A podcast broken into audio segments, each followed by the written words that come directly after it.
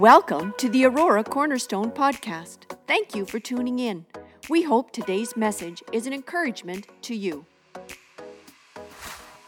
going to be reading Luke chapter 7 in just a moment. I want to tell you a story, and this story comes from John Ortberg in one of his books. Let me just read the story.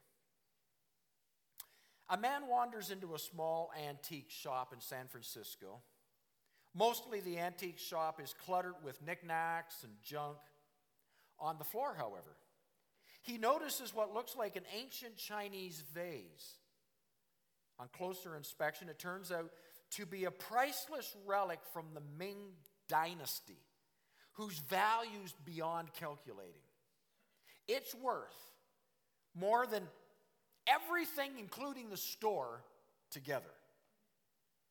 The owner clearly has no idea the value of this possession because it's filled with milk and the cat is drinking out of it.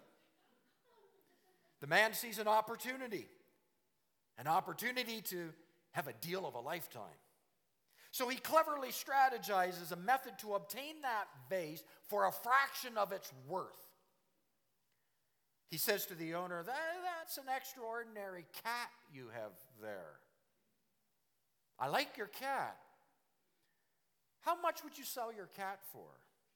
Oh, the owner, embarrassed, says that cat's really not for sale. She just keeps the store free from mice. Well, the man counters says, I, I really must have her. Tell you what, I'll give you a I'll give you a hundred dollars for your cat. She's really not worth it, laughed the owner. But if, if you really want her bad enough, sure, she's yours. The man continues, I, I need something to feed her with as well.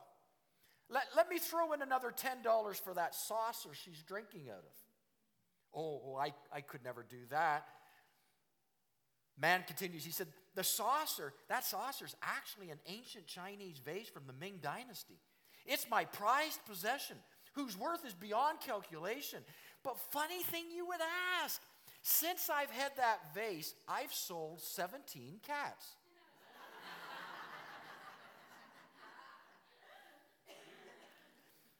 you see, the ability to assign value is one of the rarest and most precious gifts in the world. If Jesus, if we are followers of Christ, we then need to discern and learn how he expressed value in people. The topic of what I want to share this morning is valuing the trampled on. So, how does Jesus express worth to people? You have to learn how to assign high value, worth, importance to others. He saw them as priceless gifts. How do we, in essence, honor one another? Every society has a way of doing this. Countries all around the world, where when you welcome someone, when you host someone, when you honor or you give value to someone, you are saying you treasure them. You are saying something of their worth. Or when you ignore them, when you turn the other way, when you make no recognition, you are saying they're not worth that. This is what Jesus is talking about in Luke 7. So before we get there, I want to do a quick little etiquette questionnaire. Three questions. Audience participation. Here we are, we're going to put them up. Question number one At a formal dinner, when should one start eating the main course? A, after the hostess is served. B, after the hostess lifts her fork, C, after three or four people have their food, or D, as soon as possible with urgency and passion. Okay, ready? Take a look at that. You got your answer? I'm going to go in the reverse order. How many here indicate with your lifted hand? How many believe that when should you start eating the main course? How many believe it's as soon as possible with urgency and passion? D. Put that. Okay? How many believe it's number C after three or four people have their food? Okay? How many believe it's number B after the hostess lifts their fork? How many believe it's number A after the hostess is served? Now, if you want to know the answer, ask anybody who's British. Let's go to the next one. I'm not telling you. Number two. What does one do at a formal dinner if one is still hungry after the main course? A. Request a second helping. B. Ask in a plaintive voice, Is that all there is? C. Yell, Look out the window, and then take the food from your neighbor's plate while they're distracted. Or D. Surrender and simply call two for one pizza. How many believe A? B? C? D? You don't believe any of them. Okay, let's go to the next one. Number three. What is the correct response if one's cell phone goes off during the church service? A. Quickly slide it forward and point disgustingly at the person in front of you. B. Shout hallelujah until it stops ringing. C. Give a larger than usual offering. Or D answer the phone and yell, My baby! and run out of the room. Now, of course, that only works if you actually have a baby. Okay, I'm not a guy. Etiquette. Etiquette. Every country, every continent understands etiquette. They understand etiquette. I want to take you to the story. If you got ever get the story, Luke chapter 7, verse, we're going to go to verse 36. Luke 7, verse 36. Let's read this story. When one of the Pharisees invited. Who's pointing?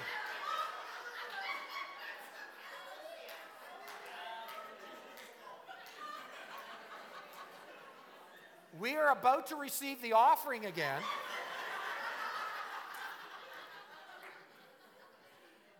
For those of you who have hearing impairment, somebody's phone just went off.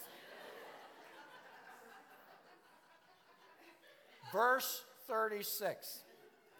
When one of the Pharisees invited Jesus to a dinner with him, he went to the Pharisee's house and reclined at the table. Verse 37. A woman in that town who lived, in a sinful, who lived a sinful life learned that Jesus was eating at the Pharisee's house. So she came there with an alabaster jar of perfume. As she stood behind him at his feet weeping, she began to wet his feet with her tears. Then she wiped them with her hair, kissed them, and poured perfume on them. When the Pharisees who had invited him saw this, when the Pharisee saw this, he said to himself, If this man were a prophet, he would know who is touching him and what kind of a woman she is, that she is a sinner. Jesus answered him, Simon, I have something to tell you. I'm just going to pause here. When Jesus says that, that's not good. Simon, I have something to tell you. Tell me, teacher, he said. Verse 41. Two people owned, owed money to a certain moneylender. One owed him 500 denarii, the other 50. Neither of them had money to pay him back, so he forgave the debts of both. Now, which of them will love him more? Simon replied, I suppose the one who had the bigger debt forgiven. You have judged correctly, Jesus said. 44. Then he turned toward the woman and said to Simon, Do you see this woman? I came into your house. You did not give me any water for my feet, but she wet my feet with her tears and wiped them with her hair. You did not give me a kiss, but this woman, from the time I entered, has not stopped kissing my feet. You did not put oil on my head, but she has poured perfume on my feet. Therefore, I tell you, her many sins have been forgiven, as her great love has shown. But whoever has been forgiven little loves little. Then Jesus said to her, Your sins are forgiven. The other guests began to say among themselves, Who is this who even forgives sins? Jesus said to the woman, Your faith has saved you. Go in peace. Uh, this um, to neglect value, to neglect and to devalue is very serious. I want to consider the etiquette around this story because we don't understand this story because of its custom. There's a few things in this custom that in our Canadian custom doesn't make sense. So let's just step back into the custom for a moment. First of all, Jesus arrives at the home of a religious leader for dinner. Luke makes the point of telling us Jesus did, wasn't simply one of the people coming, Jesus had been the invited guest. That's the first thing. He's the invited guest to a dinner at a religious leader's home. And because Jesus is the visiting rabbi, he would be regarded as the guest of honor. Certain rules of etiquette would be assumed. First of all, is the customary greeting with a kiss. Now, this was not necessarily an expression of affection, as we in our Canadian culture use kiss as an expression of affection. The kiss, the greeting of a kiss, was simply a polite acknowledgement that the guest has arrived. Some of you are from cultures where kisses are part of the greeting. And there are different cultures who, on one side, on both sides of the cheek, there's different ways by which that is simply saying, I value you. I welcome you in. It's the way as we would reach out our hand and take someone else's hand. So Jesus arrives, and the customary kiss, again, would be an expression of you are welcome. Now, the kiss can take on many different forms based on the status of those who are in the dialogue. First of all, if the guest or the person who's coming is of equal social rank, the host would often kiss them on the cheek. If a child were greeting a parent, in other words, you're greeting up, you're greeting up, a, a student to the master, then a kiss on the hand was appropriate. For instance, in the Garden of Gethsemane, remember Judas came and betrayed Jesus with a kiss. He would have kissed Jesus' hand. He's a student to the master. He would have kissed the hand. That's the customary, and that makes it even more poignant when he betrayed him after having kissed him as student to master. He betrayed him. It was an act of mockery. To neglect this kiss, this ritual, was equivalent to ignoring someone. It wasn't simply a oops, we were too busy. Let's put it in today's culture here. It's like arriving at someone who's invited you for a special meal. You arrive at that person's place and you ring the doorbell, you knock on the door, and you do not get a response. The door's open. So you open the door. Hey, is anybody here? You make your way in, but the family is too busy watching TV. They don't get up off their lazy boy. They don't look you in the eye. They don't say hello. They don't do anything. You just come in. This would be similar because that would be so rude if that happened today. That would be rude. And that's exactly what took. It is a debilitating, deliberate insult to not do this. It wasn't an oops, it's an intentional insult. Well, another of the etiquettes was washing the feet of the guest. This is before the meal. If the guest was of high status, the host would perform this duty themselves. If they didn't do it, at least they would have one of their servants wash the guest's feet as they enter. A particularly lazy or arrogant host might simply give the guest the water and ask them to bathe their own feet. That would be borderline offensive to do that. That would be like your guests today, after you have your meal, your Sunday afternoon meal, tell them to go wash their own dishes. That would be the equivalent to give them water and say, wash your own feet. That would be the equivalent. A thoughtful host would give his guests then an additional thing. A thoughtful host would give the guests some olive oil for anointing. Now, this is optional, but it was frequently done. It was, it was attributing value.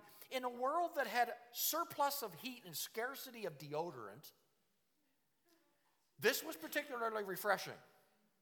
To give some anointing oil to freshen up your face was representing honor. So here's the story Jesus arrives at the home, he's invited, and he receives none of the above. Now remember, Jesus is no longer an obscure carpenter.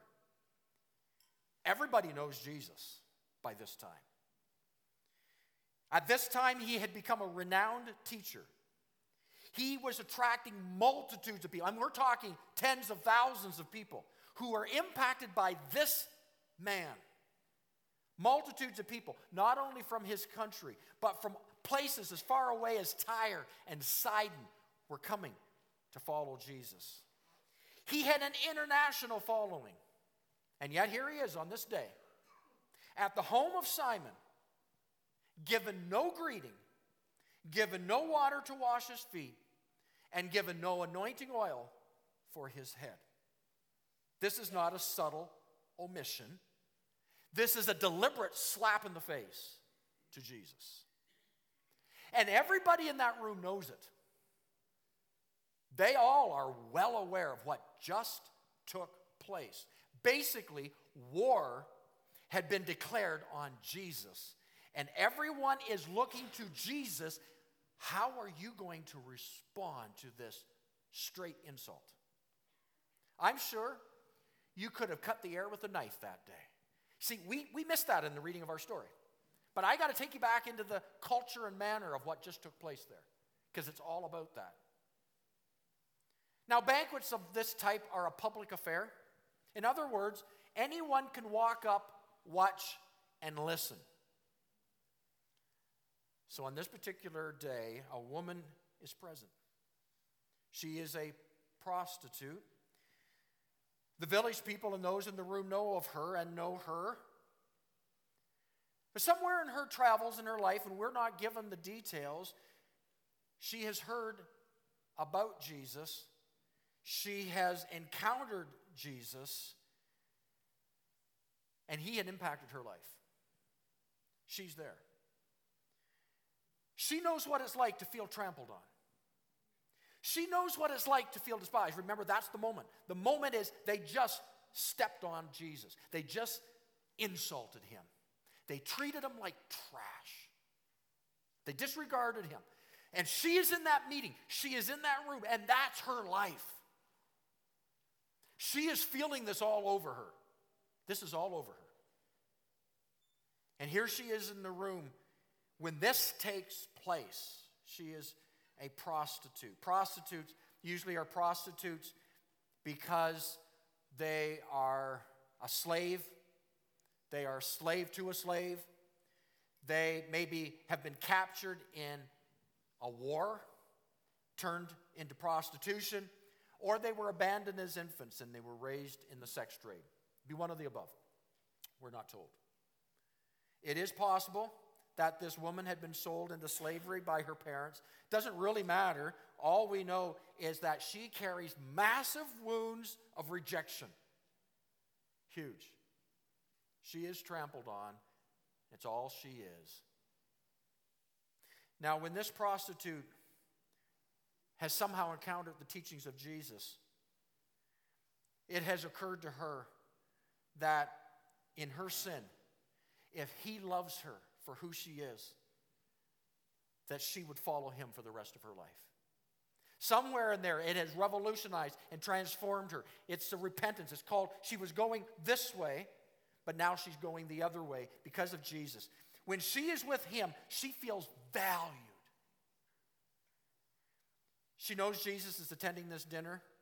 She knows there's not a hope in a million that she would ever get invited to this. So she comes, not because of invitation. She comes because it's an open courtyard. And it would have taken all the courage for her to muster up in order for her to walk through the crowd of people who are looking at her with those looks to get into the same room of Jesus. Courage. And now she's in this room, Jesus has entered, and she watches them treat him this way. She watches Simon disregard him, insult him, virtually slap him in the face. No one has given him the honor due him, the value due him. It's an insult. The watching crowd sees her in the room as well. People are watching this also take place. Everybody's knowing what's going to happen next. The disregard for Jesus. The watching crowd waits. There's a strain. Will he walk out? He had every right to do that, walk out. He had every right to rebuke Simon. It was expected, but no, not Jesus. No, he accepts it with humiliation. He does not protest. No one comes to his aid. No one comes alongside. No one says, Do you know who this is? No one does it. Not one does it. No one comes to the aid of Jesus. Kind of is his story, isn't it? They just let it happen. The woman, though, can't stand it. Her love, her love demands action. Her devotion demands action. There's anger welling up inside her, mixed with love, mixed with devotion. It's all very confusing. And almost on impulse, before she loses the nerve, she acts quickly.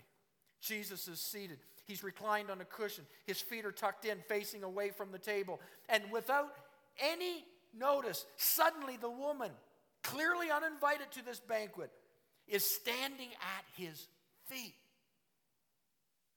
I can imagine all the eyes in the room on her. She proceeds to not look at them. She looks at his feet and she kneels at his feet. She kneels at his feet and begins, the text says, begins to kiss his feet. Because she is, in essence, saying, someone has to give him honor. Someone has to rise up. You cannot all be silent, can you? Someone must honor him. She begins to kiss his feet to grant honor. Now, I wonder a few questions here. I wonder if she ventured to ever look up. I wonder if she looked up at all, if she looked at Jesus. I, I personally believe she just honed in on his feet at the moment. I wonder if somewhere along the process she thought any moment someone's going to grab her and throw her away like trash. How she embarrassed this meal. But instead, especially from Jesus, there was no judgment from him. He didn't, re, he didn't pull his feet away from her, he kept his feet there. No judgmental from him at all. He doesn't look at her as an object to be used, he looks at her as a person of utmost value. He doesn't look at her with the longings of many and maybe men in the room who did in the shadows, but he looks at her as loved of the Father. Now, whatever happens, we do know that the tears come to her eyes, and they don't just come small, they come big. They become rivers falling from her face because the scripture says she washed his feet with her tears. They poured out upon those feet beneath her.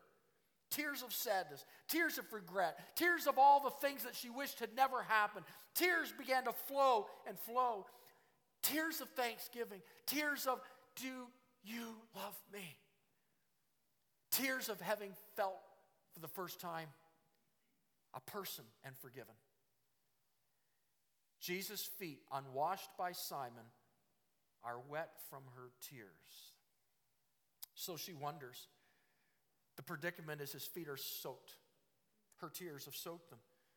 I can't leave them soaked. How do I dry his feet?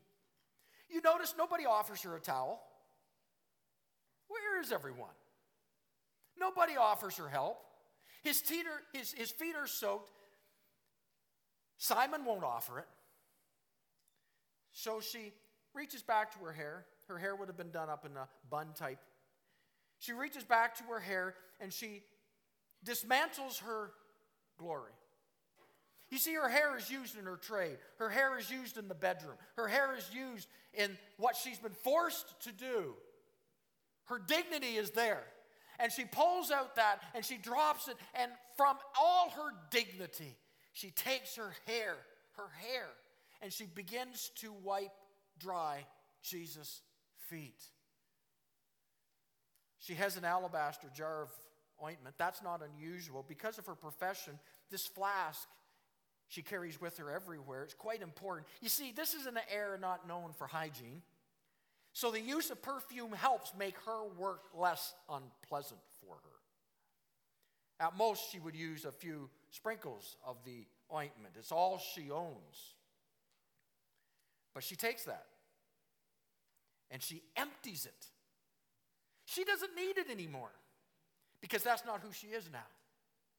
She pours her old life on Jesus' feet. She knows she cannot anoint Jesus' head.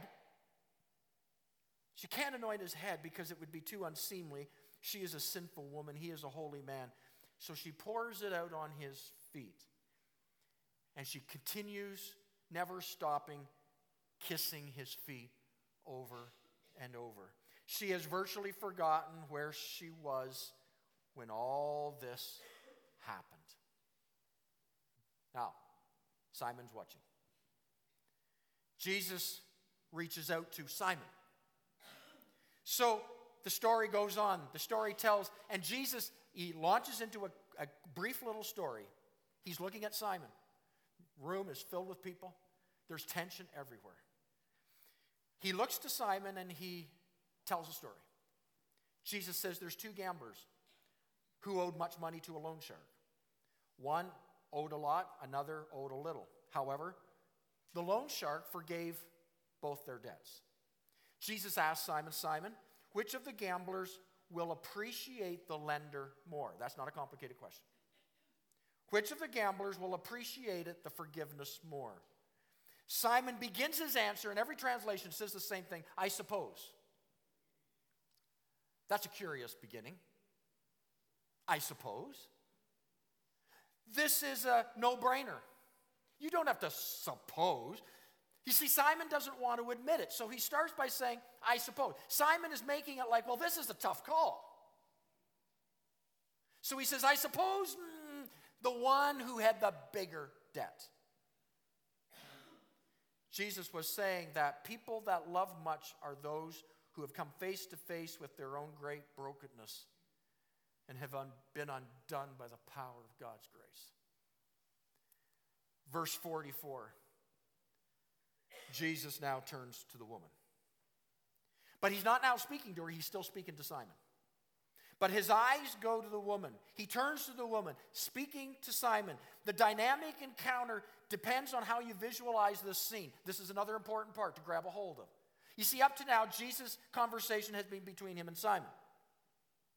Now, Jesus keep speaking to Simon, turns his eyes and looks at the woman. She looks at him, their eyes engaged. But he's still speaking to Simon. Now, usually in a conversation, you speak to the one you're speaking to.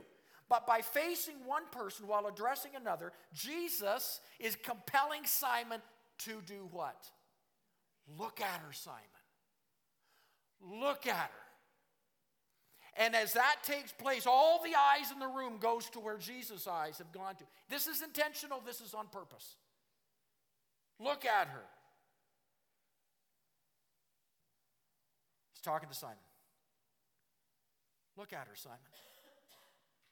Simon, do you see her? He's inviting Simon to see that lying there on the floor is a prized possession of God whose value is beyond anyone's calculation. And by turning to this woman, Jesus is sending her a message that though her words are uh, though his words are addressed to Simon, they're intended for you as well. So everyone in the courtroom Yes, they're making decisions that day. Everyone in the courtroom turns and looks at her. She is not only a treasure, she's about to become everyone's treasure in that room that day. Her lack of worth has just now gone through the ceiling. Do you see this woman Jesus asks? Simon doesn't. There's no indication at the end of the narrative he ever did. He sees her as worthless. He sees her as valueless. He does not see worth. Jesus continues Simon, you did not give me, he's looking at her. Simon, you did not continue, you did not give me any water for my feet. He's going on, he, he's, he's being easy on him. I mean, this is an understatement. You've not given me any, gave me water for my feet. Simon, should have at least washed his feet, let alone give him water. He said, She wept my feet with tears and wiped them with her hair. In other words, she transformed a common courtesy into expression of the most grateful and largest heart. Simon, you did not give me a kiss. This is again a gesture of honor any disciple would pay to a teacher. Kiss was omitted altogether. Jesus continues, This woman has not stopped kissing my feet. She's still on the floor, kissing his feet, kissing his feet. Jesus continues, You did not put oil on my head, Jesus notes, referring to the common olive oil. She has poured perfume on my feet, the best she had. And as Jesus continues, he now looks her way and he speaks to her and he says, Your debt is canceled. You are forgiven. You need to hear that. You are forgiven. Listen, there was a great sin that day defiling that room. Not the woman, no. But the sin in that room was the sin of lips that won't kiss. It's the sin of knees that refuse to bow. It's the sin of eyes that will not cry. It's the sin of hands that refuse to serve. And it's the sin of perfume that never leaves your jar. Can I say that again? Because that's the issue today. The sin of the room is lips that won't kiss, knees that won't bow, eyes that won't weep, hands that refuse to serve others, and perfume that doesn't leave your precious jar. That's the sin. It's the sin of a heart that refuses to break, a life that will not change, and a soul that does not love. Jesus turns to the woman and he speaks directly at her. Your faith has saved you. And then he says these three most amazing words. They're just missed so many times. Go in peace. Peace. She's never known peace. Peace has evaded her all her life. Go in peace. She's had many emotions, but peace was never one of them. Jesus is, in effect, saying to her, These people cannot judge you, they cannot touch you. So you hold your head up. Don't walk out of this room despised. You are not an unclean, shamed thing. You walk out of here daughter of the king. You see, church, listen. The ability to assign value is one of the rarest and greatest gifts you and I have. It's a gift. It's a gift we have to assign value to another. So let us value what God values. And it's you, and it's people. Father in heaven, I pray that God, we see ourselves in this. And that, Lord, as this woman who was forgiven much, as she had that anger rise up in her, how dare you treat him this way? How dare you treat him as a common thing? Lord, we hear that being echoed right here this morning. As a matter of fact, you would, you would say that churches in the last day had become lukewarm. We had lost our first love. We'd begun to treat you as common. Yeah, we might be here this morning. We might have got in a car or a van and we came to this place, but we did it out of ritual. We did it because someone brought us, or that's what we do, or it's what we've always done. Oh God, forgive us. Forgive us, God. For we have treated you commonly. Oh God, take us back to the depths of what it has been to have been give, forgiven of great sin, to be greatly forgiven. And that God, this day, may our lips embrace you. May our hearts be extended. May our knees bow before you. May our hands not be silent. May our hands not simply serve me. Oh God, can we do anything less than to serve others?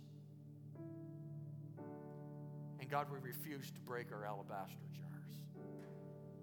We're just barely surviving ourselves. Really? Really? Oh God, she poured it all out. Because there is nothing else worth giving it to. God, help us completely lay it all, it, before you. And so this day, God, I pray here this morning, there are those probably listening to this who just need to know how much you value them, need to know how greatly you treasure them. As you do her, you do so us. That shame is not ours to wear. You do not pull your feet back when we begin to lavishly pour out our love on you. You look to us not with eyes of anything less than of pure love and desire of affection that we are worth the utmost in your sight. God, I pray we would all see that. I pray that our guilt would be washed away. I pray that God, all unforgiveness has been forgiven. Washed as far as the east is from the west has been removed from us. You do not look at us disdainly. You do not condemn us. You receive us. And you speak those powerful three words go in peace.